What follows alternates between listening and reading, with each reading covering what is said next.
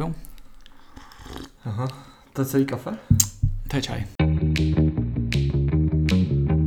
Ahoj knihomolové, já jsem Radek Blažek a vítám vás u dalšího dílu vašeho oblíbeného knižního podcastu Knižní klub.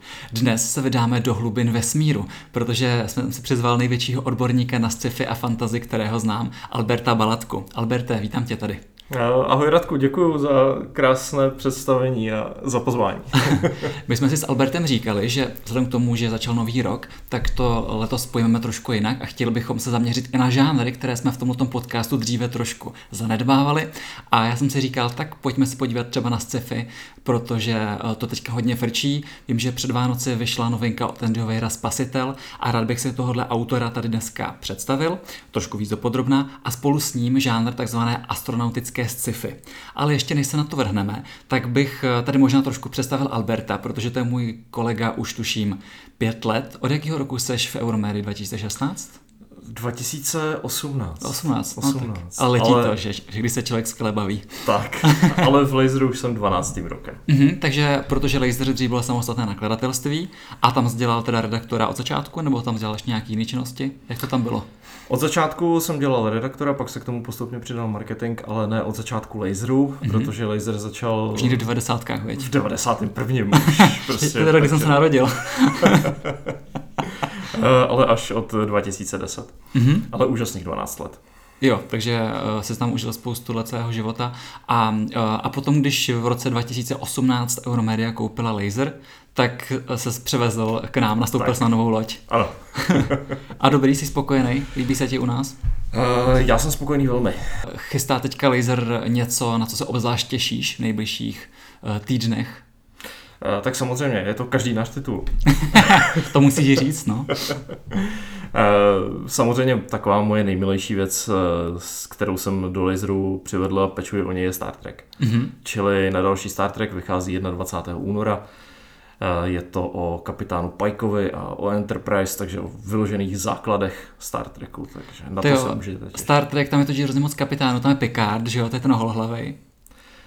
Jestli je chceš vyjmenovat všechny, tak je opravdu hodně už. jo, tak to nechci. Já znám jenom Picarda a on tam byl ještě uh, takový ten z 60. let Kirk, kapitán Kirk, že jo? Kapitán Kirk. Takže uh, já jsem tyhle ty dva, no. Úplně prapůvodní kapitán Pike, pak tam jsou dva plešatí, kapitán Picard a kapitán Cisco. No tak to jsme trošku odbočili. Pojďme se podívat na, eh, na toho Andyho Weira, protože uh, Andy Weir, na rozdíl třeba od toho Star Treku, tak je podle mě takový sci-fi, uh, který může číst jako úplně běžný čtenář, který prostě třeba normálně sci-fi nečte. Protože mně přijde, že Andy Weir to píše velice čtivě a jakoby, uh, že se do toho okamžitě dostaneš. Jak to vidíš ty? E, úplně stejně. E, s tím rozdílem, že teda sci-fi se dá už dneska popsat jako nový mainstream. Mm-hmm. Sci-fi čím dál tím víc prosakuje do mainstreamu, i když to není nic nového, už v 90. letech klasiky jako Total Recall nebo Demolition Man a podobně byly sci-fi. Mm-hmm. Přestože byly akční, tak to byly sci-fi. Ale dnes už se propisují do mainstreamu i věci, které nejsou vyloženě akční, ale uh, třeba i jako charakterní drama, což uh, je právě Andy Weir, nebo mm. jeho styl psaní. Jeho styl psaní. Andy Weir se tedy uh, poprvé proslavil svým bestsellerem Martian, který vyšel už v roce 2015 nebo 16, tak nějak.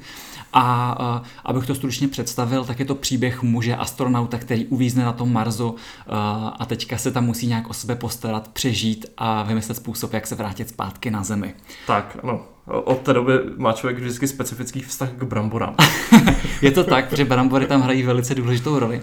A pokud se tu knížku četli, a nebo pokud ne a chcete, tak vám můžu říct, že je opravdu hodně vtipná a ty, ta vědecká fakta tam autor představuje jako velice lehce, že se do toho okamžitě dostanete. Přesně tak. On, eh, u té astronaut, astronautické sci-fi je výhoda v tom, že ta technologie není vyloženě vymyšlená. Ona je v podstatě použitá z toho, co existuje dnes, ze současných kosmických cest, ale je jenom trošku, trošku upgradeovaná, zhruba tak, kde to bude za 10-20 let v reálu. Hmm. Čili i proto se do toho člověk strašně snadno vžije. Čili ta astronautická sci-fi jsou spíš příběhy ve vesmíru tak, jak by se už v podstatě mohly odehrát. Mm-hmm. Tak třeba ten Martian se odehrává tam je myslím v, v blízké budoucnosti, nebo tak nějak tam netuším. Přesně, většinou je to... Uh... Napsáno za několik let, nebo v ano, blízké ano. budoucnosti. o několik let později. A já mám takový dojem, že Andy Weir asi než to začal psát, tak se jako musel hrozně moc nastudovat nějakou tu vědu. Nemáš jako nějaký ponětí třeba o tom, jestli nějaký vědec, nebo jestli třeba spolupracoval s NASA. Nemyslím si, že by úplně Andy Weir spolupracoval s NASA, ale eh, samozřejmě v momentě, kdy tohle píšete, tak eh, většinou je vedle vás prostě komínek knih, které vám řeknou, hele, prostě tahle technologie funguje takhle, ta, takhle, takhle, a nebo tomu někdo dělá potom technickou redakci. Mm-hmm. Ale nějaký ten základ samozřejmě spisovatel musí mít. Mm-hmm. Uh, no, takže to byl, to byl Marťan, který uh, jako fakt mě hrozně natchnul a podle mě pokud, uh, pokud chcete začít nějakým scefičkem, tak je to podle mě úplně ideální způsob, co myslíš? Jako vstupní brána to funguje Vstup, skvěle. Vstupní brána do světa sci-fi. Přesně. A, a, a pak člověk může přidávat a uh, nemusí končit jenom u té astronautické sci-fi a může si k tomu přidat jiné druhy první kontakty a čím dál vzdálenější budoucnost. Přesně, ale k tomu se ještě dostaneme. Ale ještě mě napadl film. Viděl jsi film, Martian? Ano. A jak porovnáváš film versus kniha? Já nejsem úplně jeden z těch puristů, kteří by prostě řekli, ale v tom filmu měl hnědé vlasy. Čili eh, já jsem rád, když film si vezme tam nejlepší z předlohy, udělá se klidně i vlastní scénář, to v podstatě nevadí, ale hlavně, když je ten scénář dobře napsaný, a je ten film dobře zahraný. Eh, má, má dobrý casting, což Martin měl. Mm-hmm. Matt Damon, že jo? Jessica Chastain. Přesně. Tam se nešláplo vedle. Mm-hmm. Takže jo, to je super, že, že to... A hlavně songy od Aby. a disco, že jo? Disco z 80. z 70. No, další knížka, kterou tady Andy Weir vydal, tak byla Artemis. A tam už eh, šel autor trošku víc do toho hardcore sci-fi, protože tam už existuje celý vybudovaný město na měsíci. Mm-hmm. Jak, jak se díváš na Artemis z pohledu svého, uh, vzhledem k tomu, že jsi velký fanoušek sci-fi? uh, město na měsíce je úplně v pohodě, protože ono nás dřív nebo později čeká. Fakt jo? Myslíš? Určitě. Já jsem kdy... četl, že to je totiž hrozně zbytečný, že jako na měsíci není nic než prostě ten měsíční prach, takže jako, že nějaká základna by tam vůbec neměla smysl, že by větší smysl měla základna na tom Marsu. A to je právě chyba, protože měsíc je možná mnohem zajímavější než Mars. Ona i Venuše je zajímavější než Mars, ale měsíc je zajímavý v tom, že je na něm jednak helium 3. Pravděpodobně. A, a počkej, helium 3 to je co? Jakož nějaký prvek, jo? No jasně. Jo. A potom uh,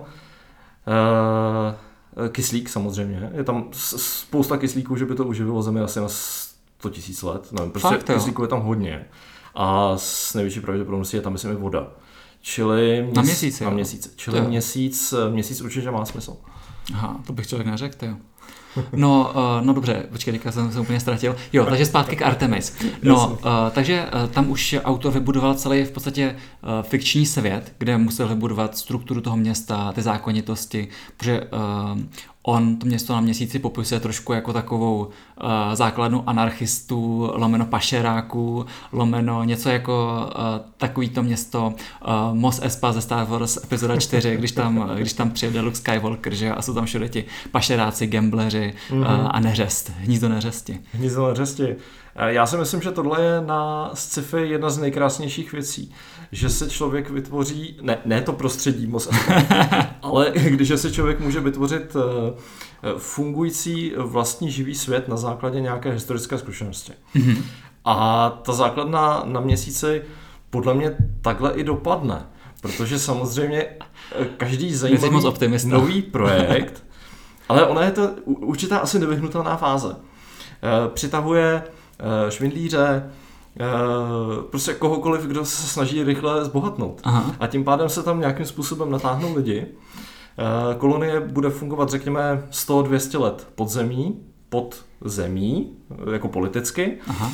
A uh, pak už zjistí, že není tolik lidí a že, ten, uh, že, že si chce prosazovat vlastní zájmy a osamostatní se. Čili já si myslím, že se Andy, co se Artemis týče, zase docela strefil Eh, v tom real, v realistickém vývoji. Jako té společnosti, že chápe, rozum, rozumí, jak se společnost tak. může vyvíjet. To je docela zajímavý přístup. Já jsem si říkal, ty vado, tak nevím, jestli to autor trošku nepřestřelil, ale jako je fakt, že když teďka říkáš na ten argument, tak jakoby dává to smysl. Je, je, podobá se to vlastně kterékoliv eh, jiné kolonii na Zemi když se vytvářely samozřejmě Ameriky, že? taky v první řadě ta kolonie byla extrémně chudá. Mm-hmm. Musela se nějakým způsobem uživit, najít si svoji cestu a teprve potom do ní začaly přicházet lidi, čili přirozený vývoj. Mm-hmm. No a teďka, když se dostaneme ke uh, třetí knize Andyho Weira, která vyšla teďka před Vánoce, někdy tuším v říjnu, tak je to Spasitel, kde autor podle mě uh, jako je něco na pomezí mezi tím Martianem a tou Artemis, že jsou tam jak prvky té hardcore sci-fi, uh, tak, uh, tak je tam pořád velkou roli, tam hraje ta věda a je to v podstatě velice minimalisticky pojatý příběh o jednom člověku, který se ve vesmíru snaží přežít. Uh, přesně, je to příběh o člověku, který se snaží přežít, ještě to má stížené tím, že neví, eh, kdo je. Kde, a kde vlastně je. A kde je. Čili uh, on si musí poradit vlastně na základě instinktů a nějakého pudu. Mm-hmm. Uh, čili zase trošku ještě jiný žánr než, než ten Martian, byť si myslím teda, že to je blíž, blíž Martianovi než Artemis. Mm, určitě. Ale uh, to prostředí je obohacené o něco zase, co ten Martian vůbec neměl. Čili byť je to podobné, tak eh, je to třetí trefa do černého jiným stylem. Mm-hmm. A, to a, je, a, to, a to je super. A opět tady autor uh, dává prostor tomu svému humoru a ty vědě, kterou má výborně nastudovanou. A mimochodem hlavní hrdina uh, byl, uh, tuším, středoškolský učitel uh, nějaký chemie, biologie nebo fyziky nebo něčeho takového. To mi bylo přišlo hrozně sympatický. Jakože tam jsou ty flashbacky, jak učí ty děti. Uh, jo. a pak, pak to třeba, co ty děti učí, tak využije uh, v tom příběhu. No, jo, ano, přesně. On, on si vlastně na základě toho poradí, co, co, co může dělat s fyzikou v jiném stavu než, než na Zemi. No. Ano. Takže, uh, takže pokud máte třeba, studujete střední školu a máte problém s uh, matematickými, s přírodními vědami, tak uh, Andy Weir vás jako, tak jako hravě trošku něco přiučí a doučí. Zasvětí a vlastně sdělí, že to je, že to je potřeba se tohle naučit. Jako já teďka zpětně přemýšlím a říkal jsem si, že kdyby někdo jako Andy Weir mě jako třeba na Gimplu učil ty přírodní vědy, tak třeba teďka vůbec nepracuji v knižním biznise, ale jsem vědec, že jo. Protože takový učitel, kdyby jako tě fakt učil, že tě proto natchne, a je, je to tak, je to, ono, ono to zapálení od těch, od těch učitelů, profesorů, když ho dokážou předat, tak dokáže ovlivnit. No. Jo. Hmm. Takže víc takových učitelů jako je Andy Weir. No. Když si teda teďka porovnáme všechny ty tři knížky Andyho Weira, kterou máš osobně třeba nejradši? Uh, no, to je záludná otázka, protože každá, to, to řekl sám předtím, ona je každá trochu jiná. Že? Ale já bych asi zvolil Artemis. Jo, fakt jo. Mm, Artemis, Možná je to tím, že eh, Martin je s náma už eh, jako poměrně dlouho, ale nebo, nebo to je tím, že to je prvotina, ale asi bych vzal Artemis Spasitel a potom Martina. Mm-hmm, zajímavý. Já bych dal asi jako na první místo Martina, protože to je pro mě, pro mě klasika a přijde mi fakt jako taková nejpřístupnější. A na druhý místo bych dal určitě Spasitele, protože ten mě teďka natchnul, ale jen tak jako fakt Ofous je pod tím Martianem, jako na tom mým pomyslným žebříčku. A na třetím bych dal Artemis, protože jak jsem na začátku zmiňoval, uh, je to trošku víc takový hardcore sci-fi a já jsem takový velice jako lexní uh, čtenář tohohle žánru. Takže uh, tímhle mě autor tolik neoslovil, ale samozřejmě každý má priority jiný a přečtěte si všechny ty tři knížky sami a uvidíte, která se vám bude líbit nejvíc. Mimochodem, uh, Spasitel má být taky film s Ryanem Goslingem. Ano, těším se. Těším, těším se. se. Ryan Gosling to, zase prostě úžasná, úžasná castingová volba pro tu roli. A ty jsi ještě něco chtěl říct, když jsme se bavili o tom srovnávání? Ne, ne, ne, jenom, že samozřejmě ty nejseš úplně fanoušek sci-fi jako sci-fi, spíš bereš, spíš bereš ten mainstream. Pro mě, který ve sci-fi žije, nebo je, je to prostě takový základ. Je to tvůj denní chleba, živíš se tím, že jo? Přesně, ale hlavně mě to taky hrozně baví.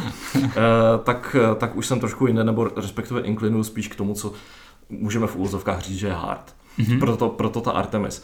Ale kdo chce začínat, eh, tak určitě Martin Spasitel. Mm-hmm, jo, tak super, tady máte doporučení přímo od, od odborníka a já bych teďka se možná zaměřil, pokud ten, ten žánr vás zaujal, nebo pokud ten, ten žánr toho, dejme tomu astronautického sci-fi, když tak nazveme, um, vás láká, tak jaký další knihy v tomto žánru byste si rozhodně měli přečíst. A proto tady je právě Albert, který zná spoustu typů a má načteno a ví, co vyšlo, co bude vycházet. Eh, když zůstaneme v laseru, tak vyšla, vyšla od eh, Temy Och eh, sníž o druhé zemi, mm-hmm. tuším, se to jmenuje česky, se říkám to správně. No, říkáš to dobře. A která je vlastně velice podobná tady tomu, ale je to zase brané trošku z jiného úhlu A je hezké sledovat priority, protože samozřejmě Andy Weir je muž, Temi Och je žena a je zajímavé se na to podívat zase prostě z pohledu, z pohledu ženy, plus nějakého toho vesmírného průzkumu, kam až, kam, kam až se vlastně chceme dobrat na základě obou přístupů, vědeckého i emočního. Mm-hmm. A když teda teďka zmiňoval, že Andy Weir k tomu přistupoval trošku jinak než ta Tami O, tak jak třeba tam vidíš ten rozdíl mezi tím v úvozovkách ženským psaním a tím mužským psaním v úvozovkách? Já jsem se do toho sám narouboval teď, ale jako nech, nech, nechci to úplně takhle kategorizovat, ale samozřejmě někdo k tomu přistupuje čistě vědecky mm-hmm. a to může být muž i žena, to je celkem jedno. A někdo k tomu přistupuje uh, ne úplně vědecky, ale poměrně hodně emočně, protože ona ta emocionální stránka při nějakém prvním kontaktu s cizí, s cizí civilizací bude potřeba, mm-hmm. to ne žena. A pak tam jsou samozřejmě autoři, autorky, kteří to dělají z nějakého čistě Eh, emočního eh, přístupu a eh, je zajímavé sledovat ty konflikty mezi tím, protože každý jsme jiný. Mm-hmm, super, takže dejme tomu, existují díla, existují knihy, ve kterých například proskoumáváme život na jiných planetách nebo vztahy na vesmírné lodi, jednak z pohledu třeba té vědy, a jednak z pohledu těch mezilidských vztahů, který tam nevyhnutelně musí být docela výbušný. Představ si, že jsi na nějaký vesmírný lodi třeba dva roky zavřený s někým, veď? Eh, přesně, přesně. Eh, mezilidské vztahy těch lidí, kteří jsou na lodi, eh, versus vztahy a interpretace života mimozemského. Mm-hmm. Takže jo, takže to je určitě zajímavý tip, takže sníš o druhé zemi, vyšlo to v laseru loni. A loni. loni. Mm-hmm. No a ještě jsem si tedy napsal knížku Vesmírní křižáci od Paula Andersna. Zařadil by si tam nebo ne? Vesmírní křižáci jsou hrozně super, je to taková jednohubka, je, je to fakt uzoučký, takže se to dá přečíst normálně za den. A e, nebo za, za jedno prostě hez, hezký odpoledne. Na jeden nádech, jak my tady říkáme. Na, na, jeden, na jeden nádech.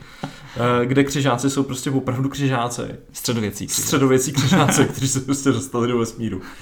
A um, ten, ta, ta interakce jejich uh, ještě středověkého myšlení uh, vlastně s, s, kon, s kontrastem toho, že se musí přizpůsobit technologiím a všem, je, je super.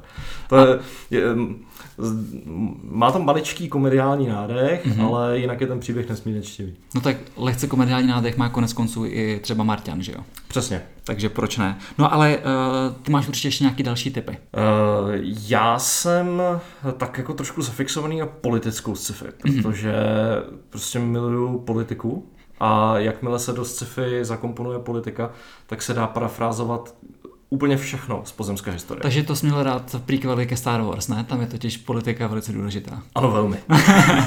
Tam je podle mě polovina všech cen v Senátu. tak, ano. A e, tady se můžeme podívat na ty, na ty prvokontaktní knihy, jako jsou e, Temné světelné roky, Mm, od vůbec neznám. E, Briana Wilsona Oldise, taky to, taky to vydal Laser, i když je to už trošku déle. Aha. A tam je přesně vidět, že lidstvo neúplně vždycky je schopné přijmout ten koncept, eh, že nějaká civilizace existuje úplně, ale úplně, úplně opačně než, než lidi a má prostě jiné emocionální projevy, jinak přistupuje k řešení problémů, prostě všechno řeší jinak a třeba nedává vůbec prostor estetice. Jo. Jo, čili sci-fi je vždycky spíš jenom pomocník. Většinou ve sci-fi románech hraje mnohem eh, důležitější roli ten subžánr. Mm-hmm. Kdy to může být vojenský thriller. Jenom je prostě zasazený na uh, jinou planetu. Krásný příklad je uh, Mise na planetě, kterou mm-hmm. jsme vydali v loni, kde to je prostě politický thriller plus detektivka, jenom se odehrává prostě v kulisách jiné planety a nějakého mocenského politického celku. Mm-hmm. A řekl bys, že uh, autoři tak jakoby píšou to sci-fi jakoby cíleně nebo ho využívají jenom jako prostředek k vyjádření nějakého svého, já nevím, třeba přesvědčení nebo nějaký svý teorie? Já bych řekl, že půl na půl. Mm-hmm. Ve sci-fi se, jak už jsem říkal, dá skvěle dělat ta analogie k čemukoliv pozemskému a plus samozřejmě je to atraktivní prostředí z hlediska představivosti a čtenosti. Mm-hmm. Čili uh, každý autor si to asi rozhodne podle sebe, ale uh, opravdu si myslím, že je to vyvážené. No tak jo, máš tam ještě nějaký další tip ve svém rukávu? Eh, jeden krásný tip eh, je, to je právě ta hra, eh, spojuje tu hravost žánru sci-fi s tím, co se do něj dá překombinovat. A to, to je od Arkady Martin vzpomínka zvaná Říše. Mm-hmm. Možná vzpomínky, teď si nejsem úplně přesně jistý. Ale je to o tom, že prostě svým způsobem přežila Byzanc jako imperium, jako říše a stala se z ní um, vesmírná civilizace v podstatě. Velmoc, jo. Velmoc. Uh, tak uh, je to hodně politické, hodně je v tom hodně intrikaření. A ta alternativní historie, že jo? To mi taky docela A ta alternativní vždycky. historie, přesně. Jak by se to vyvinulo, kdyby někdo neodbočil doleva, ale doprava. A pokud, uh, pokud mimochodem za to získala teda cenu Hugo. Mm-hmm. A pokud autorka má načteno, nastudováno to, o čem píše, tak to je potom vyloženě radost. Mm-hmm. Takže jo, takže uh, mě ještě teďka napadlo, když tady rozebíráme tu třeba astronautickou sci-fi, tak jestli, uh, jestli je to pro tebe takový trend, který se teďka rozmáhá, anebo jestli naopak už třeba dřív to bylo víc?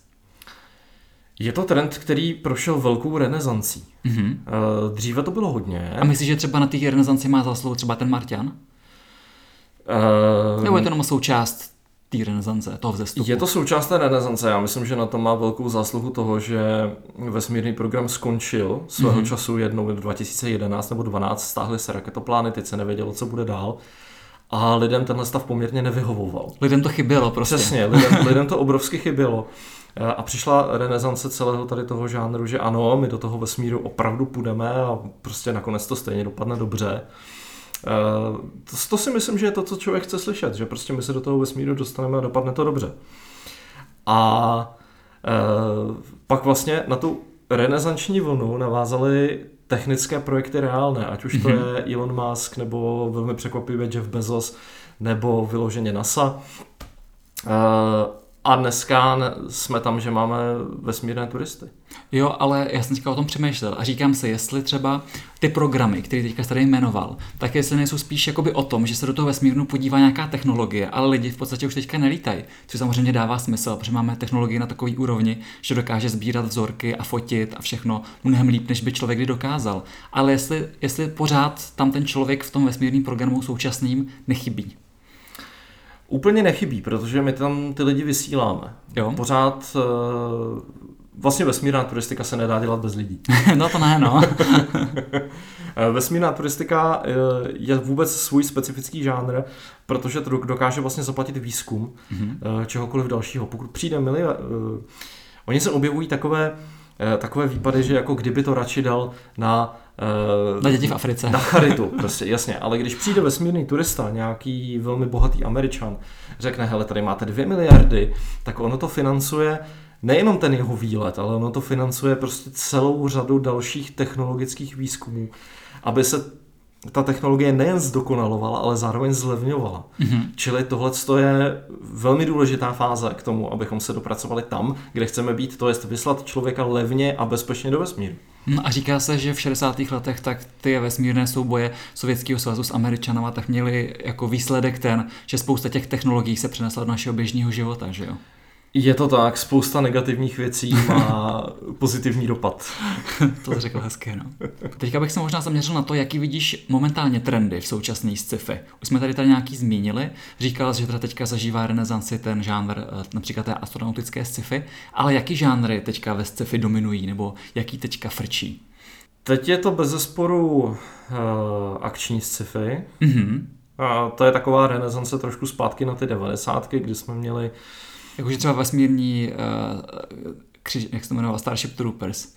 Uh, hvězdná pěchota, hvězdná pěchota, hvězdná pěchota je specifická kategorie. Úplně, tam, tam se jako poloverhoven tak vyblbnul, že za toho musíme všichni milovat, ale má, má, to, má to to svoje. Ale spíš jako směrem, eh, směrem k Armagedonu a podobným věcem.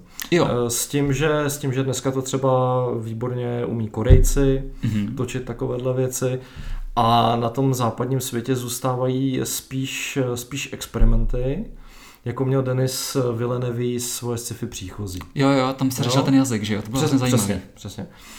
A... Ale trošku z toho, když se vrátíme k tomu Andymu Weirovi, tak trošku z toho příchozího, tak, uh, tak se dostalo do té jeho poslední knižky Spasitel, nemyslíš? Ten problém toho jazyka a dorozumění se. Uh, taky, taky, ale hlavně, hlavně ten fakt, že to je komorní drama. Jo. Jo, že, že dneska pokud se točí sci-fi, eh, řekněme v tom, eh, v tom starém eh, angloamerickém kontextu, který tak nějak všichni chápeme, vyrostli jsme na něj a známe ho, tak spíš právě se stává jenom tím, tím podružným prvkem. Že někde v budoucnosti se prostě zvedla voda, zaplavilo se město, ale příběh samotný je detektivka. Mm-hmm. Jo, čili tímhle s tím stylem velké spektákly z sci-fi se už dneska moc netočí a já doufám, že ta renesance přijde příští dekádě. A... Ale podívej se na Interstellar, to bylo takový spektákl, nebo myslíš, že ne? No jo, ale ten je moc starý. Jo, takhle, ty myslíš, jako, že fakt... Mm, mm, jako... Jo, jo, teď tam byla velká pauza, kde nic nebylo. A teď tomu tu první vaštovku dala Duna. Mm-hmm. A Duna, super, no. Duna sama o sobě odstartovala, si myslím, poměrně velkou a úspěšnou sérii která bude, která bude super, tam se dostaneme potom ještě dál k politice a, a tak, a a na tom velkým plátně Dunu fakt doporučuju. No. Teda teďka to už skvěně pro mě není, protože už to je dávno, ale jo, možná někde ještě, jo, nevím. Ale každopádně to jsem se na tom velkým plátně fakt neskutečně užil. Tak, tak. Vrátí se nám, vrátí se nám do kina celovečerní Star Treky, mm-hmm. těch je v přípravě. Tak na to se obzvlášť těšíš, že jo, co by pan Star Trek. Ano, těch je v přípravě docela dost a samozřejmě se nám vrátí avataři. Mm-hmm. Čili teď, eh, teď přijde taková ta druhá, druhá dekáda nebo dal, další dekáda velkých epických uh, sci-fi. A já mm-hmm. se mhm. na to hrozně těším. A myslíš, že se to odrazí i do literatury? Určitě, určitě. Ta, ta literatura postupně, řekněme třeba od 2025-6, přejde právě z těch komorních příběhů, které se odehrávají teď, do, do promyšlenějších světů a vůbec bych se nedivil, kdyby někdo třeba vzal Neuromancera a sfilmoval Mm-hmm. Takže můžeme se těšit jak na hodně zajímavé filmy, tak eh, třeba na nějaké knihy, které mají potenciál jednou stát se klasikou, třeba za několik desítek let. Doufejme, já se na to hodně těším. Teď, no. teď ten vývoj vypadá velmi slibně. No a když jsme tady teďka v těch výhledech do budoucna, tak by mě zajímalo, co teďka v Laseru chystáte a jaký je tvůj sen třeba pro letošní rok, co bys, jako na co se obzvlášť těšíš, anebo třeba nejen na letošní rok, ale co bys třeba chtěl, aby v Laseru jednou vyšlo. Eh, největší těšení aktuálně máme na eh, trilogii Star Trekovou eh, s názvem Koda, česky pravděpodobně epilog osudu, mm-hmm. která bude spojovat všechny dosavadní linie, které Star Trek měl, v to, aby se mohli přesunout do vesmíru moderních seriálů, kde je Discovery, kde je Picard a podobně. Takže na celou tuhle trilogii se nesmírně těším. Hele, kam tě napadá? Nemá náhodou nějaký Star Trek režírovat Tarantino? Ano. no tak to bude hodně zajímavý. Podle eh, Quentin Tarantino je velký treký. Ono, když se podíváte třeba na Kill Billa, eh, tak je uvozený eh, hláškou ze Star Treku 2, že pomsta nejlépe chutná za studena. Aha, a to je ze Star Treku, a to, je, a to je, je pod tím právě napsáno staré klingonské přísloví. hmm. Čili Quentin Tarantino je velký treký. Má napsaný scénář, ten projekt nějakým způsobem žije, čeká se, na, čeká se na zelenou a uvidíme, jestli z toho vznikne gangsterka ve vesmíru. To, taky by to mohlo být hodně zajímavý. Jakože pokud má někdo potenciál jako Star Trek jakoby dostat fakt úplně všude, tak je to volně Quentin Tarantino. I já, co by člověk, který se ve Star Treku naprosto neorientuje, protože to má milion různých sérií a milion těch kapitánů, to jsme tady už zmínili na začátku, tak na tohle bych šel do kina 100%. Přesně, to, to by byla taková hezká kombinace Star Treku a mainstreamu, na to by šli všichni. no dobře, a tak zpátky k tomu, co teďka v Laseru se eh, čeká a co se vaří? Uh, tak, uh, na tom uh, sci-fi poli nás čeká, budeš hodně stříhat dneska. No dobře, tak můžeme to vzít jinak. Tak můžeš třeba říct, co je takový tvůj sen, co se týče laseru? Uh, můj sen, co se týče laseru, je velmi podobný tomu, co bych chtěl, aby se stalo se sci-fi. Mm-hmm. Že sci-fi uh, je nový mainstream, on se k tomu velmi blíží. Vlastně si vezměte, že každá Marvelovka dneska je sci-fi. Nebo téměř každý. No, tak je, no. A uh, aby se čtenáři uh, k tomuhle žánru dostali... Aby se ho nebáli možná. Aby se ho nebáli. Protože on opravdu dokáže nabídnout nejenom Eh, světy nebo civilizace s přerostlými čely. A... Já tady dělám teďka takový ten Star Trek pozdrav. Určitě budeš žít dlouho a blaze. Jo, přesně. Ale nabízí, nabízí čtenářům spoustu jiných věcí. To je jednou z nejzásadnějších je optimismus. Mm-hmm. A myslím si, že když se ho nebudou bát, tak se jim ve výsledku jako velmi odmění. No tak jo, my doufáme s Albertem, že jsme vás nalákali na to přečíst si nějakou hezkou knihu, ať už od Andyho Vejra, nebo aspoň z laseru, nebo nějakou třeba z astronautického sci-fi. Jsem moc rád, Alberte, že jsi dneska přišel. Já taky, ještě jednou děkuji, že jsi mě pozval. No a vám moc děkuji, že posloucháte. Mějte se hezky a čtěte. Ahoj! Ahoj!